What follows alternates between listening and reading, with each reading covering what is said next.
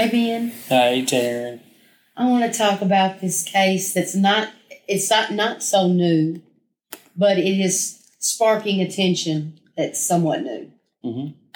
And it is out of East Tennessee in a town called Hilham, Tennessee. And this is a very strange case, and it takes twists and turns that will confuse many people because it just seems so obvious. But on May the second, twenty-six-year-old Kaitlyn Leadbetter supposedly got in an argument with her father's girlfriend. What year was this? This was in twenty twenty-one. Okay. So, so May the second, you said? May second of twenty twenty-one. Say that again. On May second of twenty twenty-one, Kaitlyn Leadbetter supposedly got into a fight with her father's girlfriend and jumped out of a two-story window and walked off into the woods of, of uh, East Tennessee. Just in the dark of night. Just in the dark of night. twenty-six years old, said to be a quiet girl, and um, she had a job, and she had a boyfriend named Dustin, and was living with her father at the time when all this went down. She was said to have jumped out of this second-story window wearing her pajamas, basically. five a.m. in the morning, jumps out barefoot with white boxer shorts with little polka dots on them, blue polka dots, and a royal blue tank top, and just goes, and is never seen again.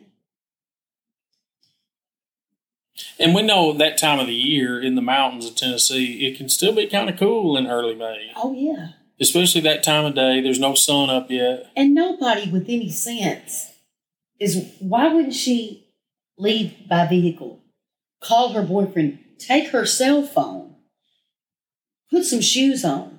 You're not going to get out, jump out of a window barefoot in the woods and, and just be gone. So she's disappeared. She's disappeared. I mean, she's just like vanished off the face of the earth. So where's this story even being told from? This this is this came comes from her father. That she was living with at the time. Her father that she was living with at the time. And I suppose at the time, his girlfriend. And her name was Crystal Tyson. And three months after this happened, after Kaitlyn disappeared, Scott Leadbetter, Kaitlyn's father's house, burned to the ground with Crystal Dean inside. Crystal Dean Tyson inside. His so, girlfriend is so in the basement. So this was the girlfriend that he had living with him when she disappeared, when she jumped out the window and disappeared. This was her father's girlfriend at the time. Same girlfriend that she got into an supposedly got into an argument with. Mm-hmm. And jumped out her window because she was in a fight with Crystal. I, I believe Crystal was thirty-six. So there was ten years difference between the two. Uh, to me, it makes no sense.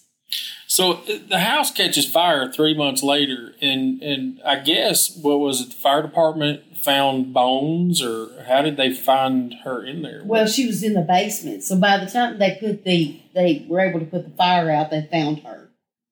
So oh, they, so she was probably still intact. And, and right. And, and there, there is there is rumors that she was bound in the basement. Oh, okay. I do not know if that's true or not. And I, I go on Reddit and read a lot of things and comments and articles.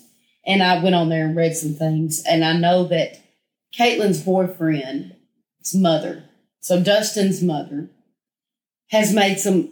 Uh, comments on some of those posts about, you know, Kaitlyn, because some people were trying to accuse the boyfriend. Mm. No, he had to have done it. That's not true. According to Dustin's mother, no. Mm. I mean, they, they weren't having issues. He wasn't the last person to see her alive. Her father was. Mm. And, and admittedly, to the police, he was the last, her father was the last one to see her alive. So a house catches fire three months after she disappears. They find her dad's girlfriend dead in the basement. Mm-hmm. When did police start looking at this? That's right. You would think that they would already have had quite a bit of information out there. Three months of searching for her. Right. But at this point, they still hadn't even started looking for Kaitlyn. Kaitlyn. No. As a matter of fact, they did not start looking for Kaitlyn until February of twenty twenty-two.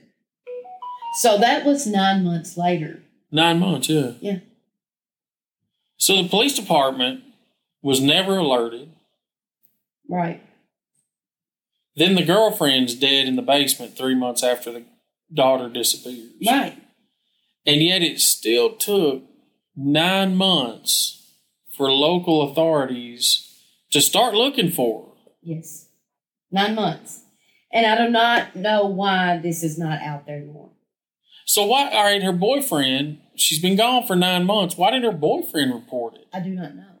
Or his mother, who apparently and, and knew a lot did. about their relationship. And maybe they did. And, and maybe there was just not much help from anyone else. I mean, yes, she was reported missing. And you can put out a missing persons, you know, alert. But she was twenty-six years old and had the right to leave without telling anyone if she wanted to. That's what makes it so difficult. And people believe that just because someone's over the age of eighteen that they don't they can't file a missing persons report. Well, this is very untrue. You can file a missing persons report on somebody as soon as you discover they're missing. So there, there's no hesitation on that. I, I looked into this because so many times people will not report their children or adult children missing until, you know, twenty-four to forty-eight hours after. Yeah, but nine months? Right.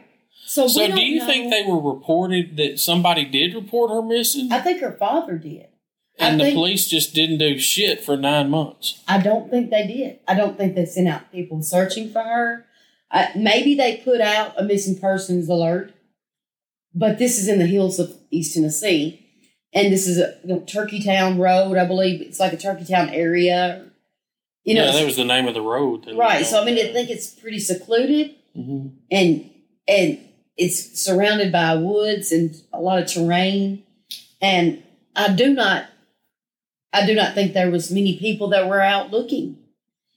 And maybe a couple, maybe her boyfriend, maybe his mother. Mm-hmm. But what the only information they had was what Scott Leadbetter have, has told them. And that was, you know, she got in a fight with, with my girlfriend and hopped right on out the window barefoot.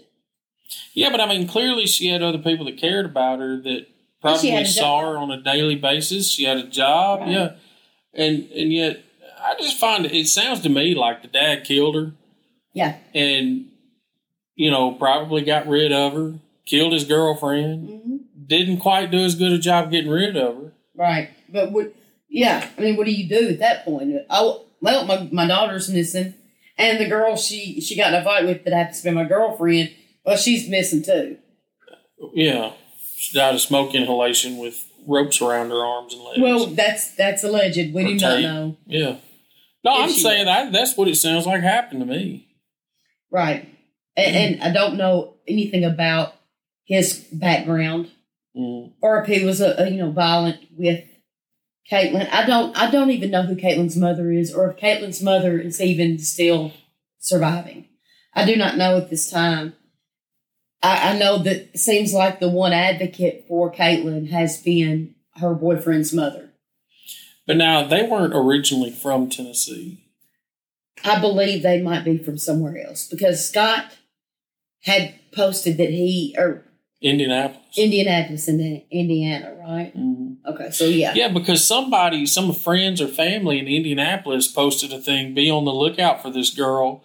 This was our old neighbor's daughter and named her dad. So they were looking more for her up there than they were here in Tennessee. But that wasn't posted until February of twenty-two, after the police had announced that they were looking for her. And it makes me wonder, if because I have looked up Scott mm. on Facebook and social media.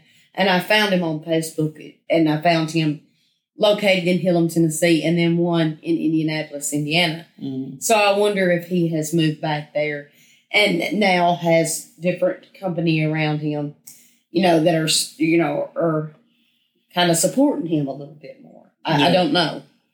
Yeah. But if you ask me, I, I would say that he probably killed her. Yeah.